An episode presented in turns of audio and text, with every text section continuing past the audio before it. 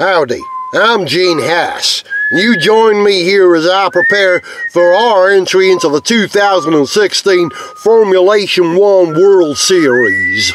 To do this, I've been talking to some of the greatest American drivers ever to grace God's great earth.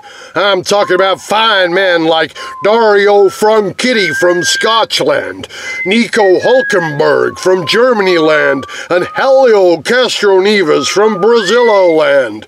That's right, my friends. I will stop at nothing to avoid putting the spawn of Michael Andretti in my car.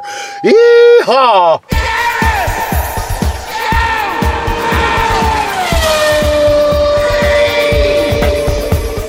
Hello, he's Zog. Hello. He's Richard. Hello. And I'm Gareth Jones. This is On Speed, and I noticed something recently. I was on holiday down in Dorset, and we were camping near Corfe Castle.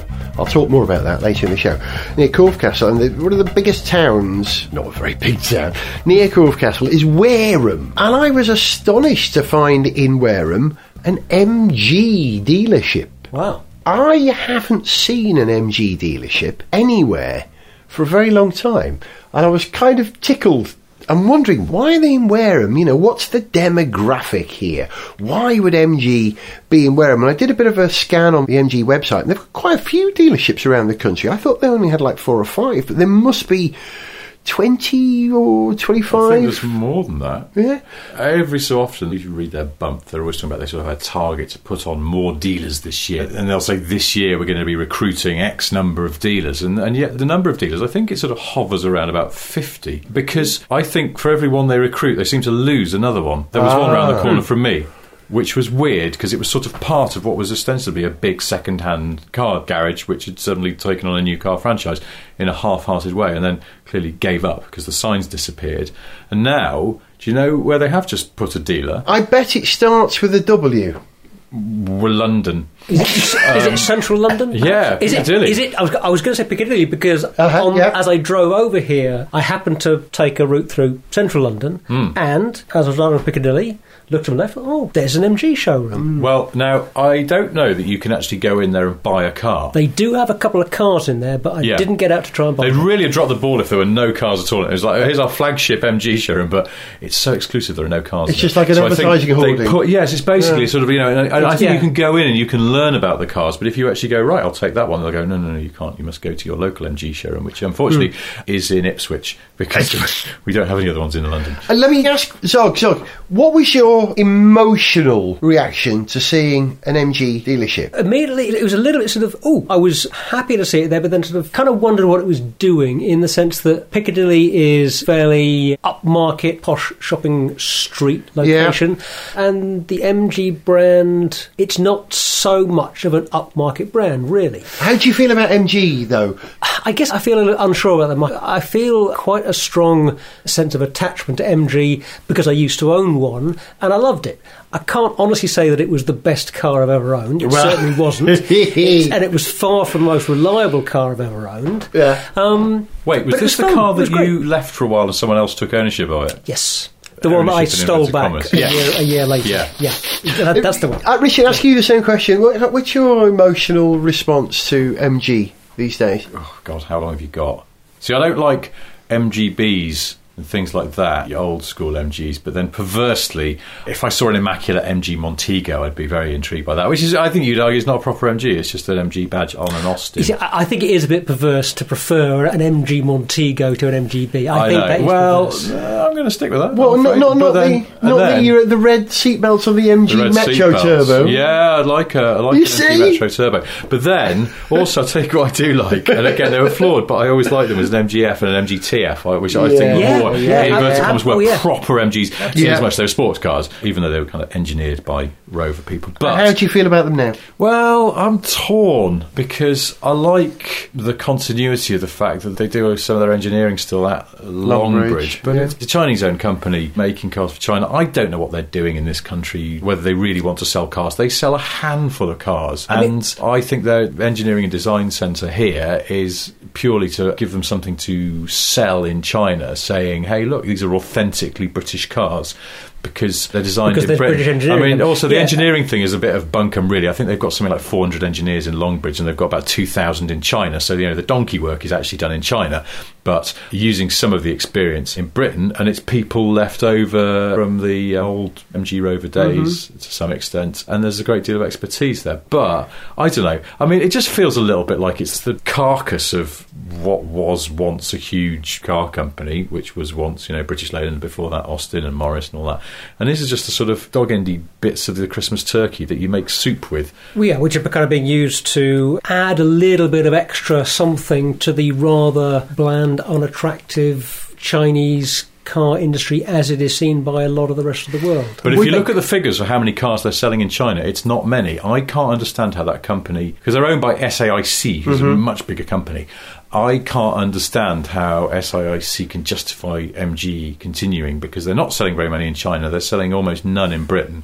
And it's not a surprise because they haven't got a very big dealer network and people don't know. I was driving the MG3, the little hatchback. We which, saw that. Well, you quite yeah, liked it. I, I thought it was a perfectly good car. And quite honestly, for the money, I would seriously think about it. If I wanted to buy a brand new, little, slightly sporty hatchback for less than 10 grand, which, you know, you can't get much for less than 10 grand these days, Mm. apart from, you know, Dacia and stuff. So uh, I thought it was, it was an honest and decent little car. And I was driving it on the North Circular Road in London and in some traffic, and a bloke wound on the window of his Audi and went, Oi, mate, I thought MG had gone. And I went, No, they're back. Um, in a jaunty way. With a And- bit of pride in your And it's like nobody knows this. I mean, to the point of I've been driving the, the facelifted MG6 last week, and that's well, I'll, I'll talk about that in a minute. But the point is that when every time I said to someone, people go, "What are you driving at the moment?" I go, "I've got an MG," and like one of my mates went, "Oh, nice, sporty. What is it, soft top?" And I went, "No, it's a five door hatchback." And he went, "Oh." And my wife went, "Where's this MG you've got?" All she'd seen was the key. She was looking for a Yeah. converter. Yeah, and she went, "Where's yeah. this MG you've got?" And I went, "It's just down there." And she Uh-huh. went, "Which what?" Well- well, it's that grey hatchback. She went, "Oh, you know, it's just, yeah. it's just well, uh, it's going to befuddle your wife and that bloke you met on the North Circular even We've stayed in touch as well. so- Lovely chap. in future because the MGGS is coming, which is a sort of a I think Cash- Yeah, Qashqai sized crossover hatchy four x four thing. that's I got- saw one when I was in Shanghai the other week, uh, as you are. Just Yeah, popped, well, popped to. Shanghai. Uh, Yeah, the to afternoon get, off. get a couple of things. Uh, it's handsome, uh, isn't it? Yeah, it's all right looking. It's a bit generic, but it's got some quite nice details to it. I took a picture of it because I'm a deeply, deeply boring man, and uh, it's all right. But it's just late. It's late to the party. It's Yeah. already out in China. It's not coming out here till next year. Yeah. they'll have sold another billion Qashqais by then, Mm-hmm. and Mazda CX-5s and things. Which, funny enough, that's a great car. You don't seriously see those around. And Mazda have got more dealers than MG. So You know Yeah. Keith Who's gonna Adams, buy? who runs AR online. yes, I of know course Keith, you do. yes, yes. I read a lovely piece that he wrote the other day, weighing up which car he's more passionate about: the MGGS, which is this new Qashqai thing, or the actual Nissan Qashqai, which is designed, engineered, and built in the UK by a good old British workforce. Hmm. And he was really being very honest about how he felt emotionally about the MG, and he's like.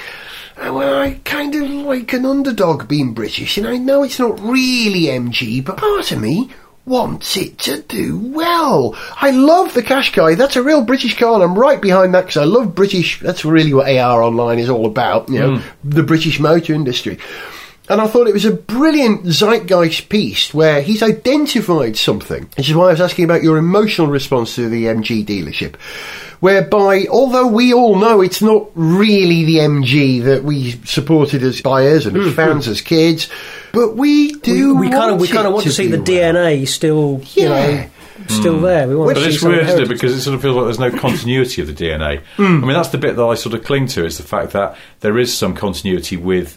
And uh, sort of not MG as such, but certainly sort of wider, if you like, British Leyland remnants, because they still have that place at Longbridge, which was the old Austin factory, and, and there's still people who work there who were there at MG Rover and Rover before that, and so there's sort of some continuity there, but also at the same time, it feels like there isn't really that they could plaster any old name on those cars, and they're just using the MG badge as sort of some kind of animated corpse to try and sell cars, and it doesn't seem to be working, which is the saddest part of all. Because I think maybe I accidentally discovered this when everybody expected the MG I borrowed to be a sports car. But I think that's what people associate MGs with, even though MG historians will always tell you they sold more four door saloons even in the days of Oh, sports that cars because right? you know the Magnettes and things like that. that Of course, that, yeah, uh, yeah, yeah. and then them sort of badge engineered 1100s and uh, Yeah, 1300s my, my And- mother had one. yeah, so there were a lot, you know, there were a lot, and of course you go into the Montego Maestro era, and they sold a fair few of those, and they weren't selling sports cars at all then. So actually, statistically, MG have sold more four doors probably than they have roadsters, but that's not the point. They're associated mm. forever Yeah. with affordable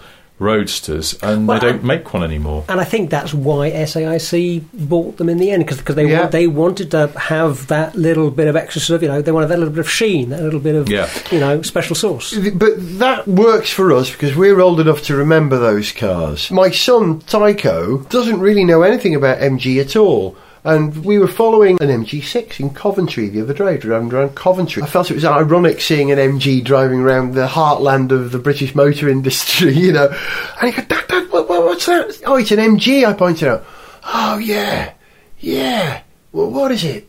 Hmm. And he knows his hmm. cars. Tycho knows his cars. He's grown up in this house with me, and he's 15 now. In a few years, when he's buying cars, MG will mean whatever it is SAIC want MG to mean. And I think that's what they're hoping for. I can't work out what they're doing, and I don't know whether they don't know what they're doing, or if there's some fiendish plan, or if it's all some kind of grand tax write-off. I, I just can't figure it out, and I can't figure out why they've opened that showroom in Piccadilly. You know, when they haven't got actual dealers that sell cars in more high streets in the world. But I guess it's down to money as much as anything. How much you're prepared to invest. It's mm. incredibly expensive to mm. set up a car dealer chain, even Well- if you're piggybacking off existing mm-hmm. dealers. You know, I think what MG have been doing is going to small family-run dealerships who maybe have already got a franchise for somebody else who's a smaller player. Like I don't know, Proton or somebody, and or- or- I was going to say, yeah, I was going to say Daihatsu, but they've long gone, um, and uh, and they're doing it that way. But it just seems like there's not enough sort of oomph behind it. The dealership in central London like that, you would think you would do that if you're trying to either you know raise your profile significantly or raise the kind of perceived value of your brand. Yeah. you know, Yeah. um, I'm, I'm not sure which of those it is. Do you know what? I don't think they are either. I don't know. But whether it's by design or by accident, part of me actually wishes them well. well, yeah, perversely, me too. I'll tell you in a minute about the MG6.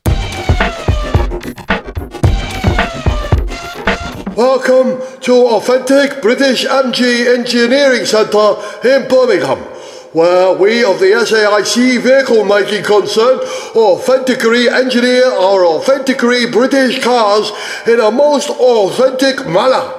This is why I cannot speak to you anymore, as I am now on strike. Ha!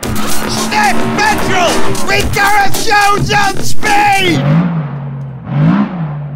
I think I'm going to start every part of this particular programme talking about what I noticed whilst I was driving around on holiday this year. Because the other thing I noticed was how many Jaguar F types are on the road. Have you noticed a lot of them on the road? I went down to Dorset, when was it, in July? Tycho and I counted 14 or 15 F types in one, what, four hour drive? That's a lot of F types, isn't it? Mm. It's a yeah. lot of F types. Out of interest, were they the coupes or the convertibles? I would say it was a 70 30 mix in favour of the coupe. The- My favourite one was a green one, of course, driven by an old lady who must have been in her very late 80s. Oh, wonderful. Good for her. And all lippied up, she looked really glamorous. She was really old, driving this green F type. Bet she just stole it. Yeah, you see, that's, that's a. see, not all criminals and youngsters are they with the hats on backwards. You know. I felt proud for the British Empire in that one moment. you know. Jaguar Land Rover must be doing really well at the moment because if you're selling that number of quite expensive cars, because the F Type's an expensive car, isn't it? Hmm. Then, you know, they're reaping the rewards, aren't they? Good old Jaguar Land Rover. Anyway, so, staying with the theme of British cars, which aren't necessarily British anymore, because Jaguar Land Rover, of course, is an Indian car company. Yes, but the cars are engineered and Yeah. designed in Britain and built in Britain. Apart from from in a few years when Land Rover just announced they're going to open a factory in Slovakia. I know. Who else is in Slovakia? Uh, Kia. Skoda built there. There's a VW plant there. The Uh, Phaeton was built in Slovakia, wasn't No, it? No, Germany. But the uh, Kia Dresden. Ceed is made in uh, yes, Dresden. Yeah, yeah. In, Of course. in that big glass factory that also I think makes the shells for the Bentley, Bentley Continental But yeah, Slovakia, the biggest factory there I think is Kia. In the region where I think Jag Land Rover are going, Hmm. it's the sort of hot place to build a car factory at the moment because uh, cheap Well, labour. Central Europe can be very Yeah. hot in the summer. it's lovely. Oh yes, we were in Croatia. Uh, people in Islington say, and uh, particularly the people who made the breakthrough. Like Skoda and Kia, Yeah. so once you get big players like that around, then you get the supplier base set, and the yeah. skill set, and, Yeah. and it becomes very attractive to move there. And yeah, Land Rover are the next ones to build a factory there. Land, so Land Rover built cars all over the place for years. The, the Land Rover Santana was knocked down kit built in Spain in the 70s, if I remember. I think yeah, even a bit before that, and there was um, Africa. they were doing it in Belgium as well. Austin used to build cars in Belgium, if I remember. Yes. The Allegro was built over there, wasn't it? It's Or- Seneffe, yes, and minis, or, uh, all Minis, of sorts. Yeah, course, yeah, yeah. Uh, Sorry, we go off They, topic. they used to get right-hand drive Allegros from the Seneffe plant when the UK plants were on strike, and in fact, British Leyland managers who were entitled to an Allegro company car would sometimes, if they could, get one from the Belgian factory because they were believed to be slightly better made. Really? I'll shut up. now. No, I love that. That's that was like beautiful. that. There was absolutely no one left listening. Good. Do you remember, I must have mentioned this in the programme. There was an advert. Do you remember this? Uh, in the 80s, the French gentleman who said, I think he said, this Austin Allegro is the best foreign car I've ever owned. And uh, presumably he wasn't talking about one built in mainland Europe, but a British one. Do you remember that advert? No? Uh, no. Okay. Okay, tell us about the MG6 that you've been Uh, driving. speaking Um, of cars made abroad, yes. Yeah. Yeah, so they facelifted the MG6 and put some new bumpers on it, changed the lights slightly. It's quite a smart looking thing. One of the things I noticed about it, the one that I had was grey, which is, you know, pretty uninspiring colour. And in fact, all the colours are fairly flat. There's only, you're going to get in like four colours. And I think there's a red, which is all right. But otherwise, like white and grey. Uh, This is what I mean. I can't understand what MG are doing. It's almost like they're sort of willfully shooting themselves in the foot. So you can now only have that car as a diesel. They've got rid of the petrol engine. really? You can have it in fewer colours than it came in before the facelift, and they've reduced the size of the wheels by an inch Hey. uh, because uh, I think uh, to make it more efficient, supposedly. And all the wheels now across the range, there are three trim levels, and no matter what trim level you get, it has the same alloy wheels on it. And they just look a bit small for the body. and I just think, why have you done that? Why not at least make it an option to have a bigger wheel? They used to be quite attractive 17 inch wheels on the old top of the range one. Mm. Why not keep those hanging around, even as an option? People who want their cars to look a bit nicer and prepared to take a hit on the CO2 figure. Yeah. Yeah, 'cause I Um, mean, I um, just don't. I don't Well, it's not like they're just- going to have a corporate average fuel economy problem with a car. They haven't got a V8. They haven't got a No, I mean they just well, it's the thing, they have one engine. They have one. range. It's a one diesel engine, and you can just have it with a six-speed manual gearbox. There's no paddle shift. There's no auto. It's a very simple range. I mean, that's probably part of the problem why they don't sell any cars because look Hmm. not many- broad enough. You know, the, I mean, the, that Peugeot that you talked about in the last show. The model name is so absurdly long because there are so many different variants. Yeah, and you're yeah, kind yeah. of going, what is it?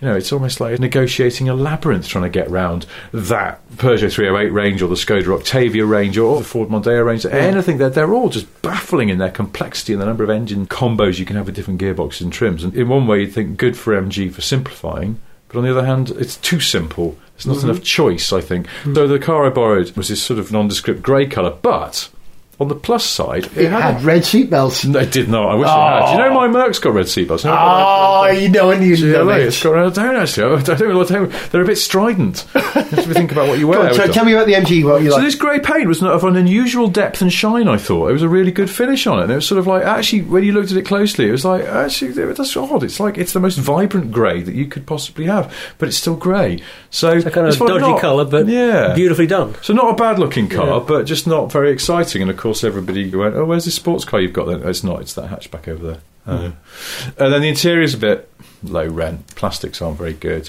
It just feels a generation out of date. There's some things which are just fundamentally weird mistakes. Like the key, it feels like it's got nothing in it. It feels like a display mobile phone from a shop. You know, it's really weirdly light, lighter than it should be. And the screen over the display that shows you what the climate control readout is appeared to be misty.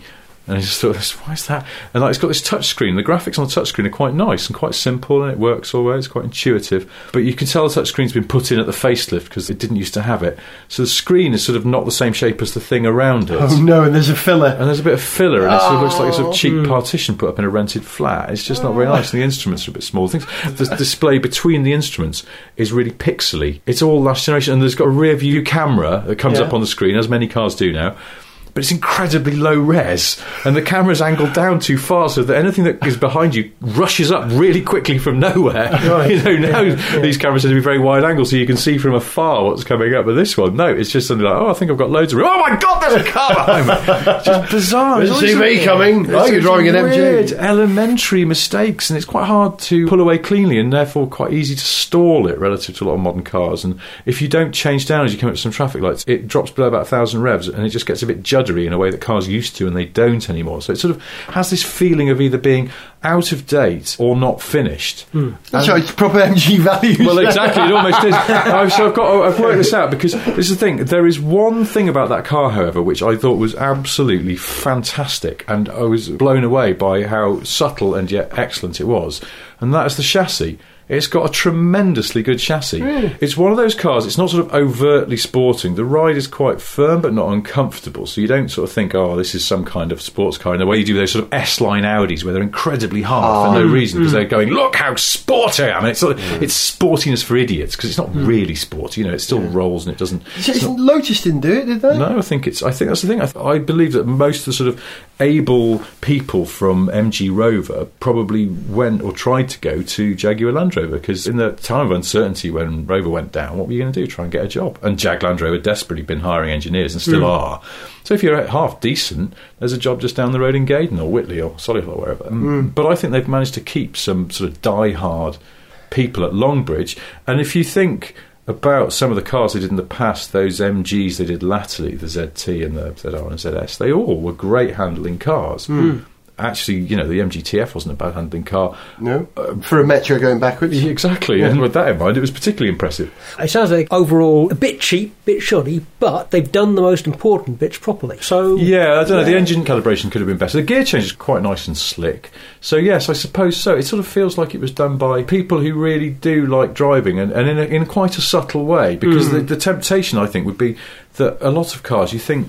The engineers love driving, but the marketing department outrank them and go, no, make it a bit stiffer so it feels sporty. And they'll mm-hmm. go, well, yeah, but this has got. No, no, it must feel sporty, mm. not be actually mm-hmm. a good chassis, a sporty chassis. And you get this sort of depressing sense that marketing outranks everyone else. And this, I don't know whether they have a marketing department at MG because I suspect almost not. Otherwise, they'd sell the cars better. But what they do seem to have is still some very talented engineers. It's hard to describe how good the chassis is. It's just it's got that sort of. If you ever drove an 80s or 90s Peugeot, when they had that sort of. The only way I can describe it is a sort of fluency to them. This mm-hmm. sense that the car is just going with the road. 405, Mi16, 205, 1.9. and things. But even yeah, actually, just like yeah. ordinary 306s, not even Yeah. the GTIs, Yeah. because they had a sort of Supple. quite a supple ride, but it's Yeah. the way they just flowed with the road. Yeah. Mm. There's something else that's wrong with this what you mean. MG6. That's the electric power steering, and the assistance is all over the shop. It's very weird, and sometimes it's heavy, and then sometimes it's light, and it's awfully inconsistent, and it's not good. And yet, the steering itself is very accurate. So Hmm. you can just point it into a bend, and then that's it. You've chosen your line, and you stick with it. And I think a lot of cars sometimes you just have to adjust a little bit because there's slack in the system somewhere. Whether it's the rate of roll Hmm. or and, and the way Mm-hmm. that's taken up by the springs, or whether it's the steering itself is just not quite allowing you to position the car where you thought you were going. Hmm. And this MG, you picked your line, you stuck to it, and then the car just sort of breathed it's with got the road. confidence inspiring. Yes, knowing exactly. that, Yeah, yeah. knowing that, so good, you used good. to own a, it was a midget. It was a midget, yeah, midget. Why the hell with that wonderful chassis? Why aren't they making a slightly shorter version? Imagine a cheap rival to the MX-5 that was badged an MG. They could do that. You'd have one as an MG. pre- In principle, yeah. I mean, Like well, I mean, I, yeah, I mean, I, I certainly like the idea in principle of MG doing a cheap roadster. I mean, given that Mazda, you know, well, they had gonna the make- TF, didn't they? But they, there's hmm. no demand for them in China, so that's why they're not doing it. So I think, and Well, I don't think they could make a roadster off the MG6 because it's just too big and It's long. No, I'm sure heavy it was completely the wrong platform and, to, to basically. drive. Yeah, and, yeah, it was a shame, but yeah, it's just to sum up, I thought that MG6 was a genuinely excellent chassis in search of a better car to go around it. But Oh, hey-ho. well done, MG, for. And I tell you what, they have got right. I think their nomenclature's spot on. An MG3 and an MG6. It avoids the whole, oh, is it a B, is it a C, is it a GF? I think choosing numbers mm-hmm. is, is a smart idea. Keep it simple, Yeah. stupid. Yeah. Yeah.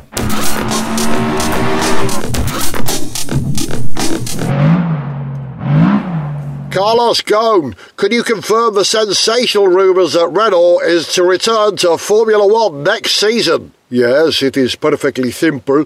Renault is to buy Lotus and to continue using Mercedes engines. That doesn't sound perfectly simple at all. As you will see, this will be the return to the glory days of Renault in Formula One.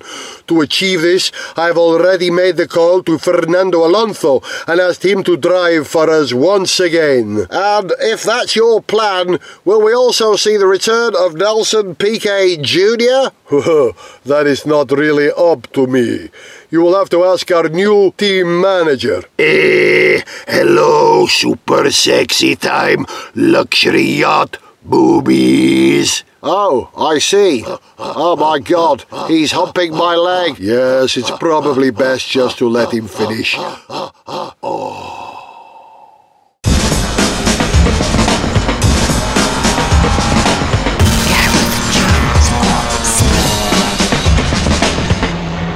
Okay, I failed. I was hoping that every segment of this programme would start with here's something I noticed while I was on holiday recently, but this isn't. This is the future. You know, we like to talk about the future here on, on Speed from time to time because I think the three of us are futurologists in some way. In some way, yeah, we Yeah. have an interest in the future. Yeah, Plus, we- it's where we're going. But yeah, we're stuck with it. It's going to happen. We better think about what's going to happen.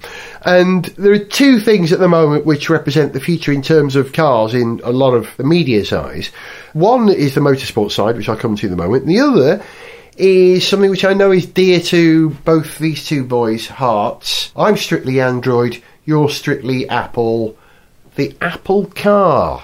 There's been some minor revelations about the Apple. Do we call it the iCar? Well, we don't know. We can call it Project Titan because we know that it's called Project Titan, and we know that they've hired a bunch of Tesla engineers, hmm. amongst others. I'd have you a quid on the fact it won't be called the iCar because Oh. I think they're moving away from that. Yeah, I- I- I wouldn't- I Watch wouldn't isn't take the the iWatch, is it? And It's, the- it, it's a bit naughties, isn't it? Yeah. The iPhoto app has now become Photos. Yeah, they're- Yeah, they're moving yeah, away they're from the moving away iPhone. it, No which would be interesting how they get around that because everyone calls the iPhone the iPhone, don't it? It's a thing in its own right. Mm. Well, but that's such a strong sort of brand. that They're going to stick with iPhone for a long time. That's okay. But yeah, but as far as the car goes, and yeah, yeah, we know it's called Project Titan, but it's been a sort of speculative, will they, won't they, are they doing a self-driving car thing.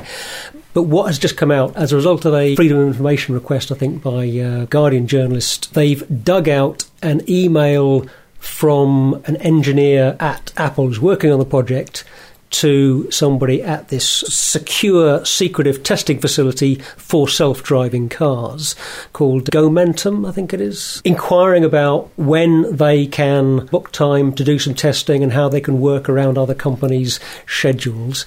So they are looking to book time at this testing facility to test some self-driving cars. Well- and that this is significant. They've obviously been working on something, but it's been a bit vague, and this just makes it a little bit more concrete. It's a test facility, and I think they want to sell themselves as a place where self-driving cars can be tested. I'm not sure there's anything in the paperwork that suggests for certain that the Apple car is. Or an Apple car would be self-driving. It seems like it's not out of the question, but that's not an absolute, is it? I think you're right that we could be blindsided by a non self driving Apple vehicle. All we know is that Apple want to test something. Hmm. They want to test some vehicle there. What if it's a red herring? What if they're using it to test like drop resistance of a phone on a variety of surfaces? Now, how does it fare when it's dropped on cobbles? Now, what about this stretch of road that replicates a Japanese highway? Well, speaking of somebody who has driven their own vehicle over their own laptop, I wouldn't mind it at all if they were planning to test the resistance of new generations of laptops and phones to being driven over. That's fine by me. It's an increasingly no, it was very problem. stupid, and I'm not proud of it, but it gave me a chance You- to learn how to replace the screen on you- a 17 inch titanium. But you've also broken more iPhone screens than anyone I know. I've only broken two or three.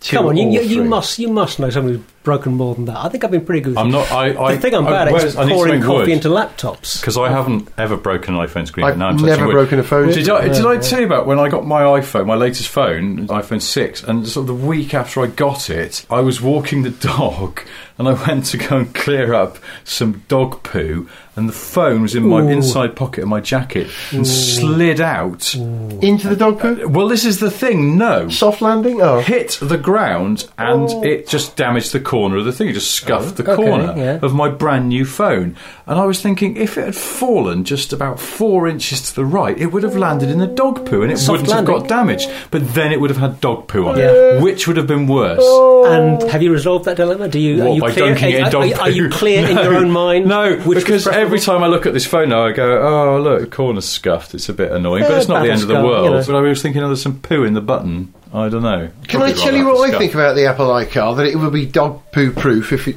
drove you dog I poo. sincerely hope so. Yeah, I wrote an article. I think I showed it to you a while back. It was to be published in a car website, which it hasn't been, and I probably won't be now because it's out of date. What I wrote, but I suggested that the Apple iCar, as I called it, was more than just a car. It was a kind of an ownership experience, which is the sort of thing that you Apple users talk about, where you lease the car. You don't own the car; you lease it, but you get a package and. With that package comes the ability to use private lanes on the motorway. I suggested in my piece, it was a kind of what if, one of my what if articles, that the Labour government, so the Labour Party had won the election and had only managed to do so through an alliance with the Green Party. And so there was a lot of pressure for them to deliver green policies. And Apple had said, oh, we've had this great idea. We want to introduce the iCar into the UK because it's a small place and we can control our experiment there. But what we want to do is electrify an additional lane on the M1 between London and Birmingham because that's how they'd say it. And so they would put in an induction charging lane, which you would have an electric car with a range of about 50 miles, which would get 98% of the population of Britain to the M1. You'd get on the M1, and then for that whole swathe up to Birmingham, you wouldn't be using your power. You could recharge. You step off at Birmingham, and you've got a 50 mile range either way. Now, that's the sort of thinking I'm expecting from Apple. Um, um, a, a left-handed mm. belief, different approach. Well, I think there is something in the idea that charging on the go will mm-hmm. be somewhere in the future. I don't think that would be any part of Apple's car proposition. I think that would be adding a whole other layer of technology and a whole other kind of technology into the package that would confuse things, make it more difficult. I'm unconvinced. I need some convincing. I think there. the opposite. But the thing is, we're not talking about Apple building a car. They're going to partner with somebody that has experience in building things with wheels on. You know, they have definitely been talking to BMW. We know Tim Cook has visited BMW, and they've been talking about maybe basing something on the i3. Looks like that's not going to happen, but they're still in touch. But there will be some partnership with a manufacturer probably for any Apple vehicle product. Whether it was an Apple branded version of an existing vehicle or whether it be something that was manufactured for Apple produced by BMW or somebody else, or whether it's an Apple technology package as an option for a particular vehicle. An upgrade, if you like. What Apple are very good at, arguably above all else, is getting the user experience right. Mm-hmm. This is really why their products are so successful. It's not just that they are glossy and beautiful, which they are, it's that the user experience is a good one and they are obsessive and they are very good at getting the user experience right which is why there is so much loyalty to Apple products. And so, where I think they will potentially have an opportunity is that cars are becoming much more connected, much more technological. To an extent, sometimes that people find a little baffling, difficult to deal with. It's becoming a Um, bigger uh, aspect of a car, isn't it? How many times have you driven a car and thought it was great, but the infotainment system was rubbish, and it does skew your view of the car. Yeah, and increasingly cars are going to communicate with one another and they're going to be streaming media and they're going to be communicating with other vehicles. They're going to be communicating with networks of one kind or another within cities so that they can pick better routes, so that traffic flow in cities can be optimized. This isn't going to happen in six months' time or 12 months' time, but you know, in years to come, this will increasingly happen. And this is an area of technology that I'm sure Apple don't want to not be involved. They want to be in that area. So that's a bit of a ramble, but No, know, I take your point. I'm not a big Apple fan. I don't disrespect what they do or anything. I just don't buy into the cult of Apple, and that's why I don't do it. Because, as Kevin Rowland said, whatever it is you think I am, I am not, and I subscribe to that. I'm just being awkward, and I know so I am. lovely in here. But what I do think is that Apple innovate. The success of the Macintosh computer, and I say Macintosh because that was what it was in its period, Correct, was the yep. fact that you could do stuff on that that you couldn't do on a PC. And the success of the iPhone is that you can do stuff on that that you couldn't do on a Nokia or an Ericsson at the time. Well, yeah, I mean. Well, the whole I'm not- GPS thing. See, I'm going to disagree with that because what I think is Apple don't innovate, they just refine. I think everything the iPhone was hmm. capable of doing, you could get somewhere else, but it was just all a bit janky and a bit hopeless. And what they did is they, as Zog was saying, they refined the user experience. So it was all just very easy to use. You didn't have to be a computer programmer. I disagree. I disagree. No, I no, don't think there was a phone with mapping on it until the iPhone. No, no, Well, but, the iPhone but, didn't but it, it it, it didn't come out with mapping. When the first iPhone came out, there was no GPS on it. I didn't even have the first iPhone. It was not even the first generation of I think iPhone. it took I've three generations to get video as well, which a lot of the Yeah. other Nokia phones and stuff had. Well, because Apple, uh, because it- they're perfectionists, they didn't want to sort of put up with the first generation of the Yeah. technology, the cameras, whatever it was, the, Hmm. the, or the chips behind them. So they waited till it was at a standard they were happy to accept to make it the best experience it could be. I don't think they are an innovative company. I think they uh, are a, a very good refiner of concepts. You know, the iPad wasn't the first tablet, but Hmm. people tend to use iPad as a sort of synonym for tablet Yeah. computer, and that dominates that world that it's in. And- and They're so- actually just very good at making things good Well, and and again, they- acceptable to the public. The iPod was not the first MP3 player. Mm, in but it was the best one, 'cause they just the sort of made it work, Which is why Yeah. it was the one that took off, and it was why it was the big success. Boys, I've got it. We'll close the show with having taken on board what you've just said and what you've just said. Zog, you say that Apple were going to draw a synergy, an alliance with a firm who make wheel things and we'll make it successful. Well, I have a caveat there. I would love to see Apple do something like partner with Gordon Murray and do something with his Yeah. ideas about Yeah. the kind of car to make and how you make it. He's I, doing I, that. I don't think they will do that. I think it is going to Well- be a partnership with a Chrysler, with a. That, that will never happen because his process is called iStream, and they're, they're ditching the i thing now, right? But but taking on board what Richard said, you know, taking something and really refining Hmm. it, right? You know, Maclaren buggies, not McLaren cars, not to be confused. The people who make buggies, The yummy yeah, mummy buggies. Yeah, yeah, yeah, yeah. Well, well no, no, they don't That's know. quite They're a a bit- yeah. They're going to go back right, to the sorry. Mac name, aren't they? They're not going to make a car. They're telling us it's just going to be a really, really good baby buggy. The iMac Claren buggy. I know that was Maybe. poor. It's the best I could do. And I'm not them. You've been listening to Zog, Goodbye. to Richard, Goodbye. and me, Gareth. This was On Speed. See ya. To send us an email, see pictures, get song lyrics, join our Facebook fan site, follow us on Twitter, or to find out about sponsorship opportunities, go to garethjones.tv. Gareth Jones on Speed is made in London by Whizbang. Gareth Jones on speed!